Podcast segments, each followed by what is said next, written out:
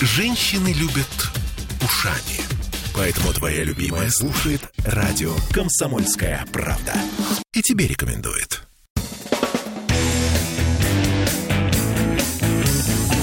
Где деньги, чувак? Добрый вечер, уважаемые слушатели радио «Комсомольская правда» в Петербурге. А Сегодня, в последний день зимы, последний день февраля, мы э, собрались в студии на радио «Комсомольская правда» в центре Петроградской стороны. Это важно, потому что мы о ней будем сегодня еще не раз говорить. Эм, на улице Гачинская. Это тоже символично. И а, сегодня мы разговариваем о архитектуре и о том, что мешает нам строить здания, которые переживут века. А может быть не мешает. Может быть они сейчас уже строятся, но мы об этом пока не знаем. И э, поэтому сегодня со мной и в студии, и удаленно из разных городов нашей страны специалисты, которые э, знают об этом вопросе, наверное, больше, чем кто бы то ни было. Я с удовольствием еще раз представляю вам э, Михаила Харькова, Екатеринбург. Э, Михаил – руководитель аналитического комитета Российской гильдии управляющих и девелоперов. Э, человек, который знает э, все, где у нас что строится и почему. И автор замечательного телеграм-канала «Ребург», э, в котором не только очень точная информация о положении дел на рынке российской недвижимости, но и прекрасные аналитические обзоры и объяснения, которые я с удовольствием всегда читаю. Также из Москвы с нами на связи Анастасия Пугачевич, архитектор, основатель архитектурного бюро «Пугачевич Студио», автор телеграм-канала «Взгляд архитектора». И, что важно, Анастасия сегодня на э, Российской строительной неделе э, представила доклад посвященный исторической застройке в Москве. Здравствуйте, Анастасия. Добрый день. Да, и вы поделитесь с нами сегодня, думаю, впечатлениями. И со мной в студии из э, Петербурга Анна Любимова, руководитель э, отдела маркетинга, директор по маркетингу э, компании «Еврострой», которая в нашем городе также построила несколько очень интересных зданий, на мой взгляд, о которых мы тоже обязательно поговорим, и которые достойны нашего упоминания. И Сегодняшний разговор я э, хотел бы начать с цитаты. Начать с цитаты из замечательного социолога, основателя социальной психологии Густава Лебона, который э, почти 120 лет назад э, писал такие очень интересные строки, что из всех произведений, смысл такой, из всех произведений человеческого разума, произведения архитектуры – Э, самые искренние. Самые искренние, потому что они одновременно отражают и чувства, и потребности. Потому что архитектор – это строитель э, дома Бога и жилища человека. А именно в храмах и около семейного очага и начинаются те события, которые определяют историю. Вот такая образная интересная фраза была у Лебона, и я попросил бы уважаемых коллег ее прокомментировать, потому что Лебон добавил еще кое-что, и вот это кое-что прозвучит после, на, после того, как мои гости скажут, что они по этому поводу думают. Михаил. Ну, я согласен, что архитектура, наверное, это отражение в первую очередь эпохи, отражение тех людей, которые Э, жили, формировали ну, определенные идеи, направления развития. И там, даже сейчас мы видим, что рынок э, является там, отражением, первый, наверное, рынок жилья наш, отражением некой коммерческой функции. Там, в советское время это было э, там, на определенном этапе это некая идея э, нового общества, да, там, дома коммуны. Дальше образ городов начал формироваться вокруг идеи массового жилья. И через э, архитектуру, через э, определенные пласты застройки городов мы видим, как менялся человек, как менялось общество, да. Ну и также, наверное, лет через сто будут э, изучать и нас, глядя на те здания, которые мы построили. Да, да, конечно. И мы, наверное, сейчас даже не предугадаем, что будет действительно удивлять, что останется от текущего образа жилища как некий вот такой маркер эпохи, возможно, совсем не то, что мы, к чему мы привыкли и на что, или на что обращаем сегодня внимание. А, спасибо, Михаил. А, Анастасия. Я напоминаю, что Анастасия архитектор и еще эксперт как раз по исторической застройке. Мы слушаем вас. Да, спасибо. А, я полагаю, что если мы говорим о чувствах и о потребностях, которые выражаются, должны быть выражены в архитектуре, то, наверное, имеет смысл сказать э, о, комплексном развитии территорий. Да? То есть у нас развивается городская ткань, особняки, историческая застройка являются неотъемлемой частью, но на самом деле больше 70% территории – это типовые серии домов э, и также вот современная массовая застройка, которая, ну, на мой взгляд, сейчас э, требует пересмотра стандартов для того, чтобы мы могли вот через сто лет говорить о том, что это действительно шедевры. И речь идет э, не только об эстетике, о визуальной составляющей, о качестве реализации, да, но и о том, что мы должны учитывать потребности современного человека, связанные с безопасностью, связанные с тем, что монотонность застройки, ее однообразие негативно влияет на город в целом о потребностях, связанных с комфортом. То есть э, многогранный, многогранная эта ситуация, многогранность этих факторов, она вся влияет на то, чтобы мы говорили о качественной э, современной архитектуре. То есть здесь э, нельзя ограничиваться только скажем так, дизайном, дизайном зданий. С одной стороны, мы должны сохранять те культурные, то культурное наследие, которое у нас есть, но с другой стороны проявлять высокую требовательность к себе, а, чтобы реализовывать а, актуальные, актуальную архитектуру сейчас учитывая весь спектр. Ну, спасибо. А, это была Анастасия Бугачевич, архитектор. И э, я с удовольствием передаю микрофон Анне Любимовой, директору по маркетингу компании «Еврострой», э, которая, в общем, и строит э, не совсем обычное жилье в Петербурге, я бы сказал. А, да, друзья, я как представитель компании застройщика элитной жилой недвижимости в Санкт-Петербурге не могу не согласиться на 100% со словами Либона, потому что Потому да, что, мы слушаем вас. Потому что э, компания, которая строит э, жилье, а тем более для столь требовательной аудитории, не может не э, принимать во внимание, э, собственно, требования, запросы, актуальные запросы этой целевой аудитории. То есть мы создаем то, что будет востребовано, то, что будет э, популярно, э, и то, что люди захотят приобрести в качестве а, семейного, возможно, да, какого-то наследия, да, а, то, что будет передаваться из поколения в поколение в семьи. То есть это должно быть изначально а, что-то достойное внимания и достойное той цены, которую они за это платят. Слушайте, хотел тогда задать такой вопрос, э, который меня сразу буквально появился. Да?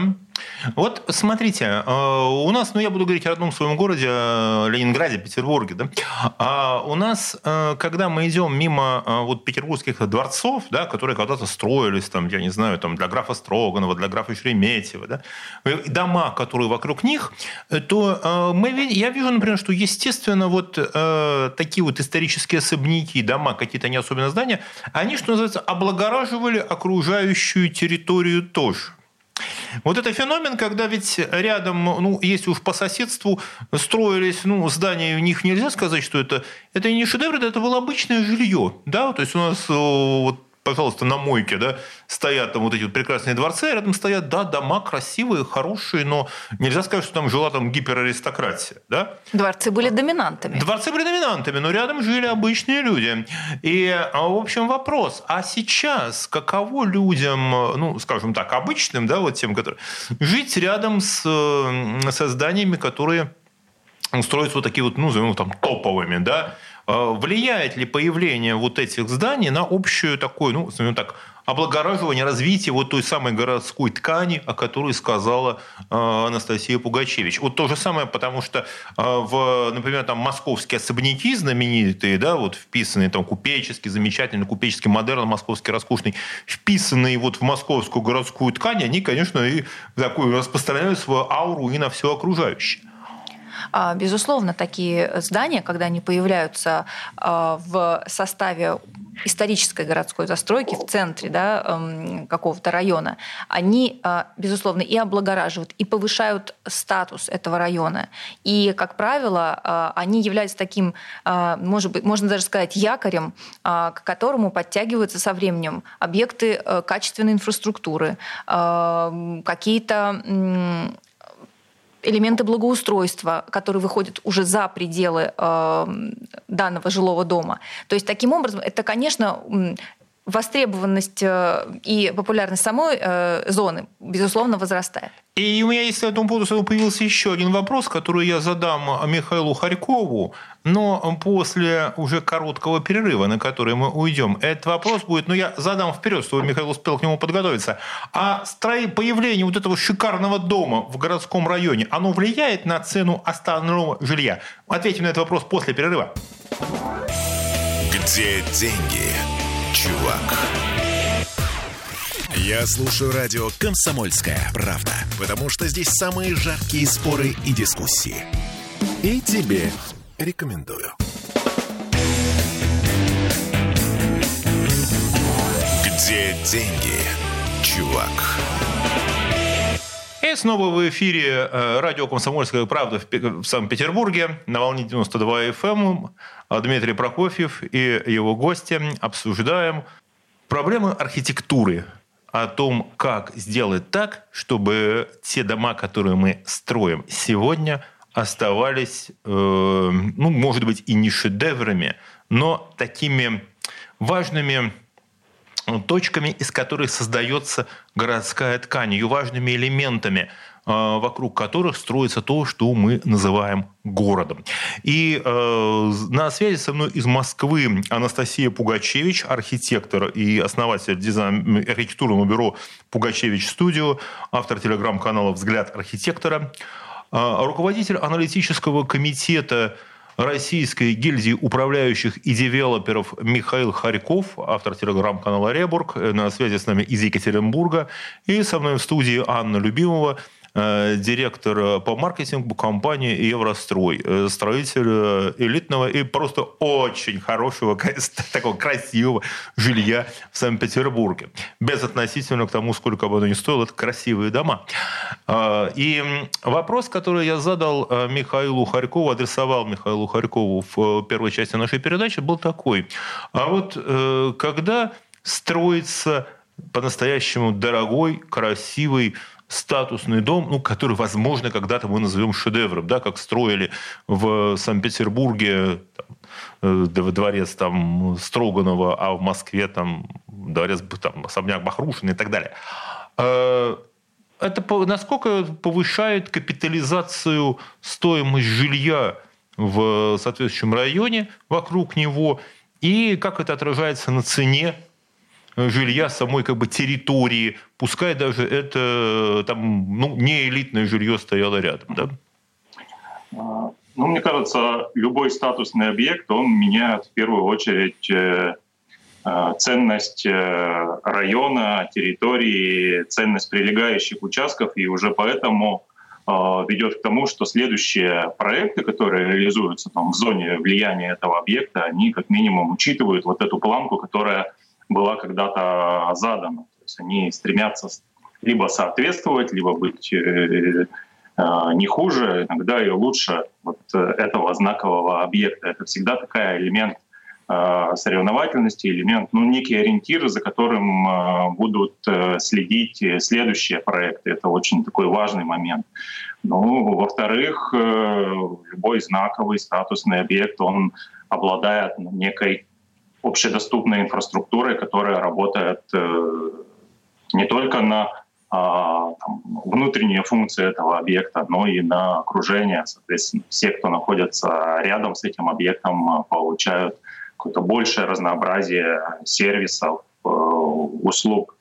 А, ну и то те объекты, которые находятся непосредственно вблизи от такого комплекса, независимо там, к какому периоду постройки они относятся, какого качества, они, конечно, тоже выигрывают, их ликвидность как минимум вырастает, и они не, не если отстают от рынка, они э, там, показывают динамику гораздо лучше, если бы не было вот этого некого маркера территории. Ну и, мне кажется, всегда, всегда можно продавать э, э, вид на знаковые объекты, да, то есть э, чаще всего это ну, заметно при аренде жилья, при краткосрочной аренде жилья, там, вид на знаковый объект э, всегда можно капитализировать. Но и точно так же этот вид можно продавать и при э, реализации квартир, офисов, э, любых других помещений. Поэтому... А вы знаете, Михаил, мне кажется, эта мысль действительно важной, потому что иногда мы сталкиваемся с таким представлением о том, что строительство, там, ну, условно, там, дорогого дома, да, оно идет, ну, во всех смыслах, да, оно может идти в разрез, скажем так, с общественными интересами. На самом деле нет. Мы видим, что наоборот, вот это вот дорогое строительство, назовем его так, да, во всех смыслах, оно дорогое не обязательно, не только здесь вопрос денег, здесь вопрос человеческого капитала, архитектурного таланта, истории, да, общего качества. Он, в общем-то, освещает вот эту территорию таким дополнительным светом, да, как будто. Э, то есть и просто еще служит неким таким маркером качества самой территории самой этой городской ткани. Анастасия, э, что вы добавите? Э, ваше мнение по этому поводу? Я солидарна с Михаилом. Мне тоже кажется, что работает теория как бы разбитых окон, что если у вас действительно территория ну, скажем так, не супер, не супер, там, не, не супер крутая, там, не очень ликвидные с точки зрения там, продаж в текущем моменте, появление э, объекта якоря, э, доминантного, интересного с точки зрения архитектуры и с точки зрения там, положения в городе, как бы автоматически начинает э, запускать процесс улучшения среды э, вокруг. Э, это, безусловно, работает и с точки зрения освоения прилежащих территорий – а, момент конкуренции действительно девелоперы и застройщики э, стараются держать высокую планку э, при реализации уже своей продукции. Я, конечно, не очень э, соглашусь с тем, что инфраструктура дома становится доступной для горожан, ну, по крайней мере, для элитного жилья это вряд ли возможно. Придомовые территории закрыты, и используют их, конечно, только жители. Ну, я добавлю, нет, есть только можно посмотреть с такой стороны, что если появляется допустим, дом высокого качества, то здесь вокруг него возрастает и безопасность, да, потому что там, как правило, там и стоят и камеры наблюдения, присутствует, рядом присутствует охрана, и, в общем, здесь э, с этой стороны, конечно, это работает, да, вокруг э, такого рода кварталов, там, районов, да, становится, что называется, там, почище, поспокойнее, да, есть такой момент, и, в общем, это такое дополнительное общественное благо. Я думаю, что Михаил здесь вот этот момент имел в виду, да, Э, то же ну, самое, как и там и подъезды почище будут, и лишний раз э, снег вывезут с улиц. Нет, ну в том числе да. ведь и инфраструктура, которая находится на первых этажах, которая обращена к городу, она не, замкнута, не обязательно может быть замкнута на а, один единственный объект. Э, это стрит-ритейл, который работает на город или рядом да, дополнительно могут появляться истории. Э, действительно, и я еще прокомментирую, здесь э, Анастасия употребила такой профессиональный термин «теория разбитых окон», я прокомментирую для слушателей. Речь идет о том, что значит, ее короткий смысл. Если в каком-то городском районе, э, допустим, э, разбить одно окно, то рядом будут, то скоро будут разбиты все. Да? А если, наоборот, мы отмоем, там, очистим окна и там, наведем какой-то порядок в этом районе, то постепенно все район будет, там территория будет как-то улучшаться, если совсем коротко сказать эту идею идею эм, Анна Любимого, э, директор по маркетингу компании «Еврострой». Что вы замечали, когда э, вы строили свои дома? Вот что было вокруг них? Ну, я здесь хочу начать сначала. Во-первых, э, девелопер элитного жилья, выходя в какой-то новый даже, да, неочевидный, а, казалось бы, до сих пор район, а, никогда э, не выходит в тот район, который не имеет потенциала. А, то есть э, я не беру, конечно, очевидные какие-то девелоперские ошибки, мы в данном случае про них не будем говорить. А, в основном, конечно, э, такой девелопер понимает, куда он выходит, а, какие есть э, сильные стороны этого района, которые, может быть, пока никто не замечает, но их нужно подсветить. И вот тогда застройщик берет на себя, так сказать, это не то, что даже риск, да, а такую миссию, можно сказать, да, став вот этим самым первопроходцем, с которого начнется, собственно, благоустройства и повышение статуса района. Соответственно, а, здесь можно сказать, что, конечно, стоимость жилья вокруг со временем тоже будет повышаться, но не только благодаря, э, собственно, э, появлению объектов инфраструктуры и э, благоустройства вокруг, и, собственно, безопасности, потому что одно здание да, этого эффекта произвести все-таки не может. Происходит такой, такая цепная реакция, когда с появлением одного здания, затем появляется с появлением инфраструктуры, дальше с появлением какого-то благоустройства вокруг.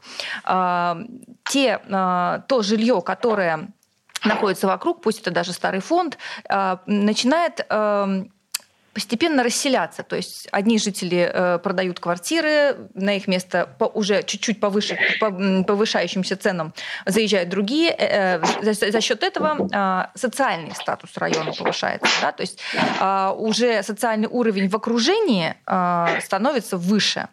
Э, соответственно, когда повышается социальный уровень, облагораживаются, э, так сказать, силами новых ТСЖ э, уже и э, старые дома.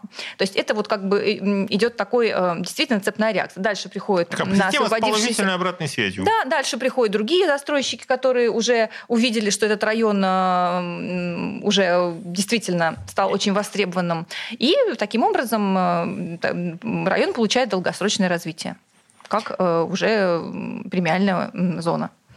Это, то есть, называется, есть такое, описывается явление джентрификации. Да, когда у нас э, постепенно появление э, платежеспособных, платежеспособных э, жильцов, платежеспособных покупателей жилья, соответствующими там потребностями, да, они ну, начинают создавать, ну, так, раскручивать район и улучшать его вот эту вот ситуацию. И, э, в принципе, в Петербурге мы тоже такое явление наблюдали, но тут есть еще один интересный момент, о котором мы поговорим сразу же после выпуска новостей. Не переключайтесь. Где деньги, чувак? Я слушаю «Комсомольскую правду», потому что «Радио КП» — это корреспонденты в 400 городах России. От Южно-Сахалинска до Калининграда. Я слушаю радио КП и тебе рекомендую.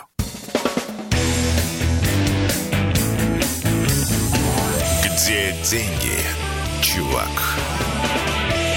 И снова в студии радио «Комсомольская правда» в Петербурге мы разговариваем об архитектуре и о том, э, почему э, мы было время строили шикарное жилье, а теперь эм, но не всегда у нас удается строить по-настоящему красивое, эффектное жилье, ну, за исключением топового, да, назовем так, элитного и дорогого, которое, тем не менее, когда мы появляются в наших городах дорогие дома, они оказывают позитивное влияние и на то, что будет строиться вокруг.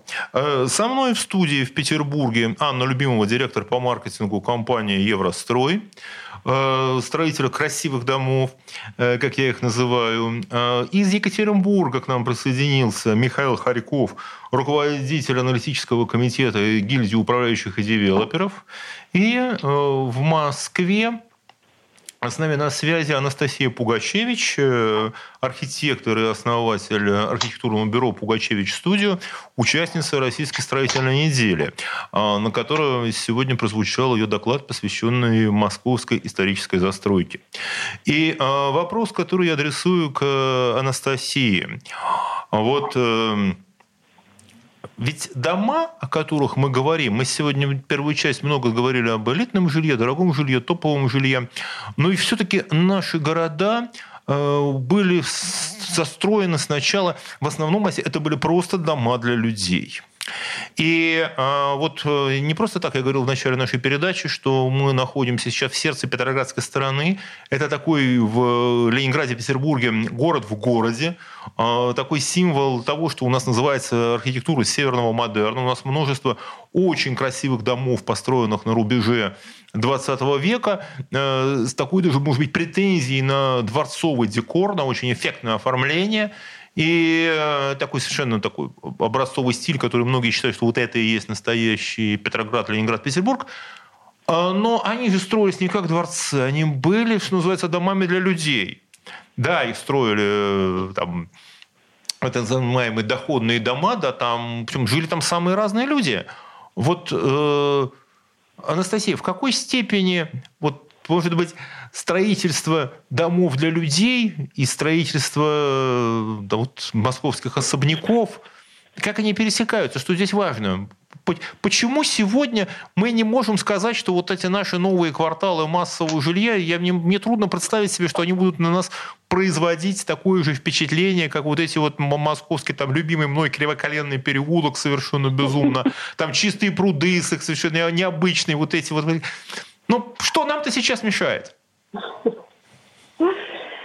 Дмитрий, ну что я могу сказать? То, о чем вы говорите, э, доходные дома, э, безусловно, они были построены для людей, но все же для людей определенного уровня. Да?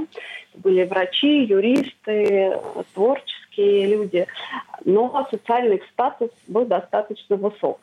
Значит, сейчас, если мы говорим о застройке в центре, то все же это точечная застройка, и вновь я вынуждена употребить термин «элитное э, жилье». А какие характеристики? Э, это определенный масштаб, э, это определенное, это качество, высокое качество строительства и, разумеется, высокий уровень э, архитектурных решений, фасадов в том числе. А когда мы говорим о домах, обычных домах для людей, все же речь идет о массовой застройке, пусть современной, пусть и интересной. То есть это квартальная застройка, где мы рассуждаем не, не об одном объекте, а о комплексе зданий.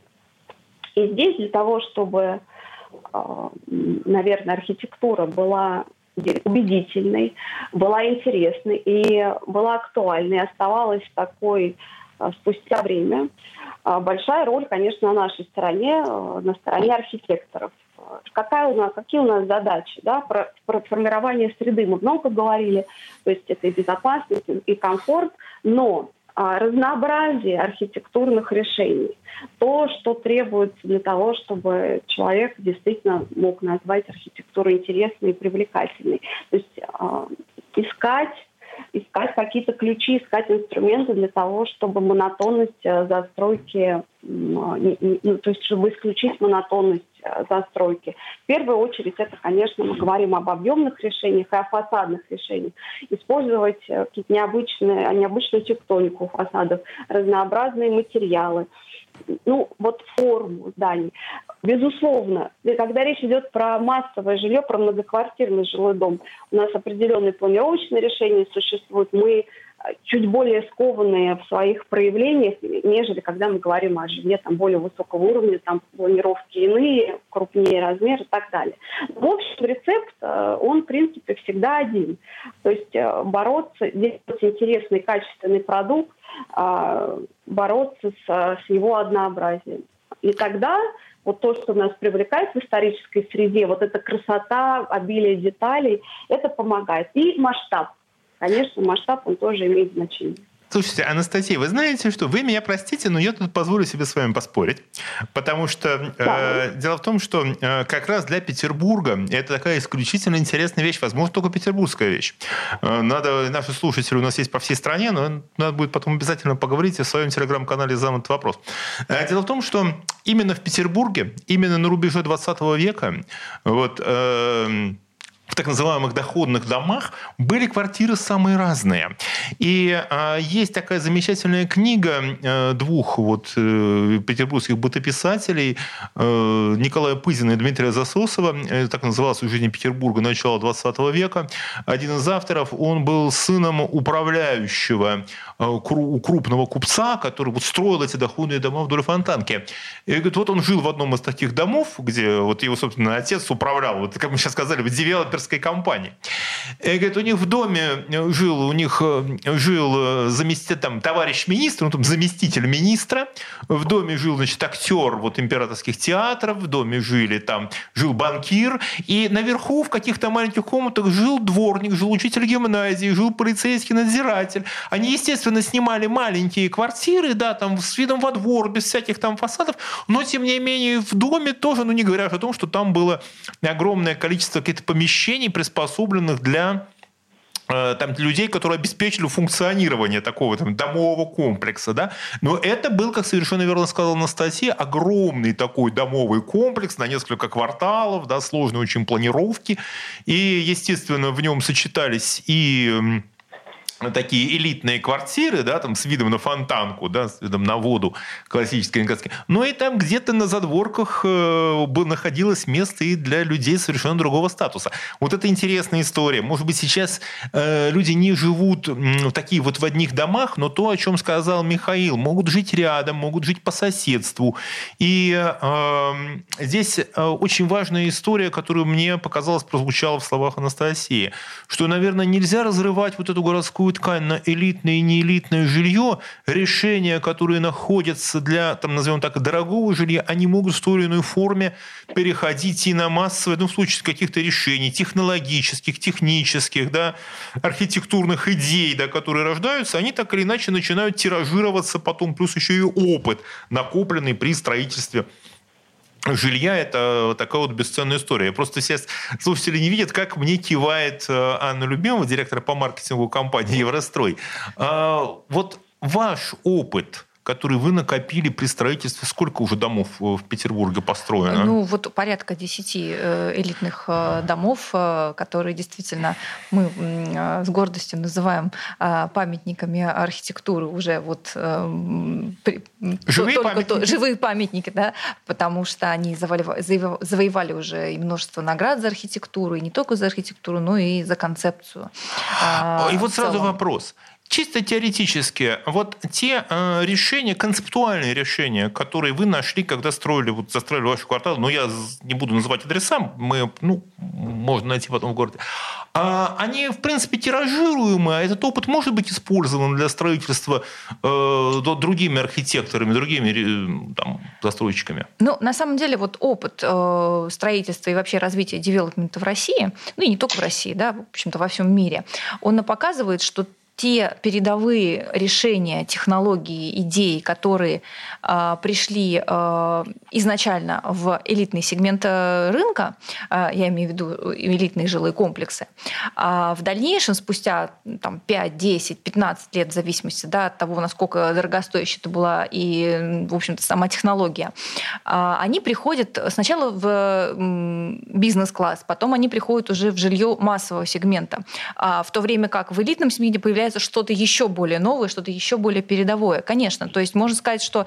э, элитные дома, они, в общем-то, задают тренды вот. А что касается... Я просто для понимания могу сказать, что когда мы говорим о том, что контролирует когда-то такие вещи, как, простите, канализация, центральное там паровое отопление, телефония, электрификация жилья, да, создание вот этих сервисов, оно, в общем, было только сначала только для дорогих домов. Но вот постепенно оно стало массовым стандартом. Ну, это вопрос себестоимости. Да? Сначала это дорого. Да? Производители этих технологий, соответственно, очень много вкладывают в изобретение и так далее. А в дальнейшем дальнейшем это становится более и более оптимизируемым решением, соответственно, становится более доступно, а, менее затратно, уже всем понятно. И, конечно, а, себестоимость уже позволяет это внедрить э, в дома другого типа. И так или иначе, это называется, это, это как то, что было когда роскошью, становится доступным для нас всех. Мы продолжим после рекламы, не переключайтесь. Где деньги, чувак? Чтобы не было мучительно больно за бесцельно прожитые годы, слушай комсомольскую правду. Я слушаю Радио КП и тебе рекомендую. Где деньги, чувак? И в студии э, радио «Комсомольская правда» в Петербурге э, в последний день зимы э, идет разговор об архитектуре в дни Российской строительной недели. И э, на связи с нами из Москвы Анастасия Пугачевич, архитектор и основатель архитектурного бюро «Пугачевич Студио», автор телеграм-канала «Взгляд архитектора» и участница сегодняшней Российской строительной недели. Из Екатеринбурга с нами говорит Михаил Харьков, э, глава аналитического комитета Российской гильдии управляющих и девелоперов, автор аналитического телеграм-канала «Ребург». И со мной в студии Анна Любимова, директор по маркетингу компании «Еврострой». И Реклама прервала нас на том моменте, когда мы заговорили с Анной о таком, ну, не феномене, а явлении, известном хорошо экономистам, когда э, какая-то практика, которая сначала распространялась только на скажем так, что-то очень богатое, дорогое, дорого-богато, да, на то, что считалось элитным, оно постепенно начинает становиться доступным всем да, а, соответственно, эм, строители дорогого жилья и новых проектов ищут уже новые, еще более совершенные решения. Анна, мы слушаем вас. Ну, я на самом деле, вот вы, Дмитрий, затронули такую интересную тему, даже интересный вопрос задали. Почему а, вот раньше в историческом центре в составе, а, а, можно сказать, да, премиальных доходных домов находилось место и для а, людей более высокого уровня, более высокого дохода, да, и, и с другой стороны, ну, все-таки, да. да, да, рядом где-то вот могли селиться, а, так сказать, более простые люди, а, совершенно для них строились другого формата квартиры, квартиры, может быть, там в каких-то дворовых э, флигелях и так далее. Ну, тем не менее, жили по А сейчас эта ситуация меняется. Но на самом деле это все очень логично, потому что вот мы буквально в самом начале говорили о том, что э, толчок к развитию э, территории э, как более высокого места высокого статуса задает первый дом, дальше появляется дорогостоящая качественная инфраструктура, благоустройство, уровень, собственно, ценообразования в этой э, зоне повышается. И что же мы видим сейчас, да, происходящее? Человек, например, который э, ранее жил в этом районе, э, он, если он, собственно, достаточно скромных доходов человек, он может столкнуться тем, вот именно сегодня, да, в 21 веке, что придя в продуктовый магазин, он вдруг удивится ценам э, и ассортименту, потому что э, ему он менее доступен, э, чем э, если бы этот район не был уже таким э, дорогим в принципе, да, за счет э, инфраструктуры. И, соответственно, ему становится э, выгоднее, даже удобнее, да, продать э, Э, так сказать, свое жилье, да, или просто даже не селиться в этом месте, а быть э, где-то в какой-то другой локации, где э, ему жить будет не так дорого.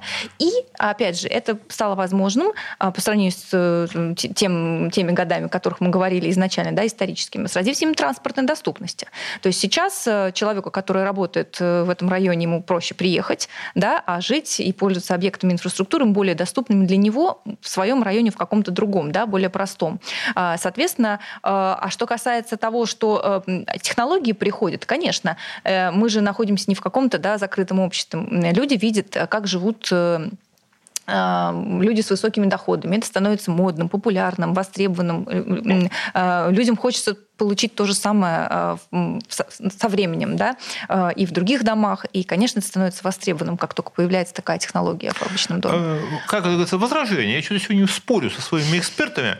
Петроградская сторона Э, Австрийская площадь, э, улица Мира. Э, там прекрасные виды, ну, я не знаю, там есть ну, квартиры с великолепными видами, вот если на ту австрийскую смотреть. И там панорамные прям стекла. Да, есть рядом, ну, допустим, вкусвилл. Пройдем 100 шагов, будет Дикси. Будь верный будут какие-то совсем вполне себе доступные магазины. Это такая специфика городской ткани, на самом деле петербургской. Хотя, с другой стороны, Крестовский остров, да, вот там, а вот на Крестовском, ну, там целый район, там изолированная такая история, да а, здесь. Поэтому, ну, это опять же возвращает нас к идее о том, что городская эм, э, городская ткань – это такое сложное, многоплановое явление, которое образуется. В нем должны быть условно и дорогие дома – и доступные дома. Потому что и те, и другие – это такие неразрывные элементы города, наверное. В идеале, да. Его в идеале, нельзя, да. Их нельзя выдернуть, их нельзя, наверное, рассматривать как-то совсем изолированно, потому что все равно и то, что сегодня говорили Михаил, Анастасия, э, появление вот этих вот хороших там домов, да, оно, в принципе, тянет за собой э, постоянно эту ткань там приподнимает, там, сжимает ее, как-то переупаковывает. Коллеги, вот я все-таки хотел обратиться к вам еще с одним вопросом, который, я думаю, что мы успеем завершить. Э, ответьте, у нас осталось пять минут. А что мешает нам сейчас строить вот такие дома? Мне кажется, все-таки мы не нашли сегодня этого ответа, мы будем искать его дальше. Э, вот тот петербургский модерн, северный модерн, который был построен вот здесь у нас на Петроградской стороне, но он пережил века. Да, мы знаем, что сейчас эти дома до сих пор нас радуют, хотя, может быть, не все они признаны памятниками. А что мешает нам сейчас строить дома, которые переживут века и которые будут э, радовать наших внуков и правников, когда уже у нас самих не будет. Причем, как понятно, и дорогие дома, но с этим у нас уже более-менее научилось получаться, ну и те, где мы будем жить все, обычные люди. Вопрос, наверное, к Михаилу в первую очередь. Сложный вопрос. Э. Мы будем искать на него ответ, Михаил. да, это да. Мы не последний раз говорим об архитектуре, потому что ну, это очень важно. Мне кажется, у, у любого проекта, у девелоперского проекта, да, есть, э, всегда есть э, автор есть заказчик. И во многом это желание вот, заказчика идти путем либо мы э, делаем простой продукт э, с минимальными затратами, с минимальной ценой, и идем по пути, там, продаем как, много, как можно больше. Либо мы пытаемся создать э, действительно уникальный проект, пусть он будет в комфорт-классе или в эконом-классе, но а, при этом а, попытаемся сделать его лучше, и попытаемся продать его дороже. Вот, э, продавать больше или продавать дороже э, во многом, наверное, определяет э, судьбу многих э, проектов э, массовом сегменте. Да? Мы же, э, э, этот вопрос касается в первую очередь, наверное, массового сегмента. А, угу, понятно. Еще, еще один момент, мне кажется, мы действительно там, не, не знаем, к чему будут обращаться наши потомки, рассматривая жилую застройку через 50, через 100 лет. Я думаю, что дома коммуны, которые строились э, там, в масштабах истории совсем недавно, не задумывались как э, памятники архитектуры. Да, а сейчас мы ее была... восхищаемся. Да, да. Анастасия, Анастасия Пугачевич, архитектор из Москвы. Да, да. А, я поддерживаю повышение требовательности к себе, я поддерживаю импульс а, и, и архитектора, и девелопера к тому, чтобы делать э, проекты не проходные, а действительно качественные. Но я бы обратила внимание на то, что нам нужно очень сильно э, повышать требовательность конечного покупателя. Потому что по факту выясняется, что а, потребитель а, во многом, особенно если мы говорим про эконом и про комфорт, про бизнес-класс, да, что-то среднее, чуть ниже среднего, он а, очень ведом и соглашается на то малое, что ему предлагают. А, то есть представить себе ситуацию, что люди будут, не будут воспринимать какие-то проходные, проходные проекты как то, что они готовы купить, вот тогда, возможно, э, девелоперы и архитекторы будут более пристально смотреть на их продукт и стараться расти и развиваться в этом. То есть качество повышение требовательности к себе на всех пластах. Слушайте, и у архитектора, и у застройщика, и у И до покупателя. Слушайте, отличная да. мысль, Анастасия, превосходная мысль. И э, я прошу тогда принять эстафету у а, Анну Любимову, но э, коротко, потому что я хочу успеть завершить эту передачу хорошей цитатой. Хорошо.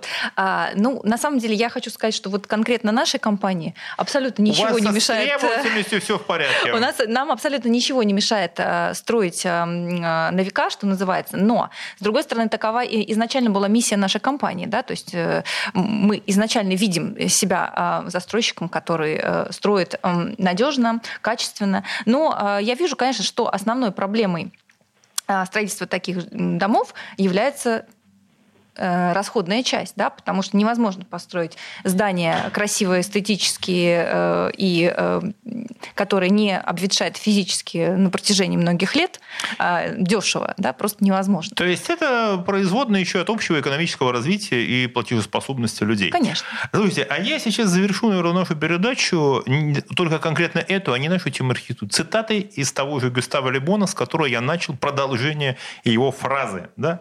Как он написал, э, напомню, это было 120 лет назад. Единственная искренняя архитектура наших дней, потому что одна только соответствует, она одна соответствует потребностям и идеям нашей цивилизации. Это архитектура пятиэтажного дома, железнодорожного моста и вокзала. И это утилитарное искусство также характерно для известной эпохи, как были некогда готическая церковь или феодальный замок. А для будущей археологии большие гостиницы и готические соборы будут представлять одинаковый интерес, потому что они будут последовательными страницами тех каменных книг, которые оставляет после себя каждый век. И мы будем возвращаться вот к этой теме как мы создаем вот эти наши каменные книги, э, которые, в которых мы, внутри которых мы будем жить и которые останутся нашим потомкам. Спасибо. А, с вами был Дмитрий Прокофьев. И до встречи через неделю. Где деньги, чувак?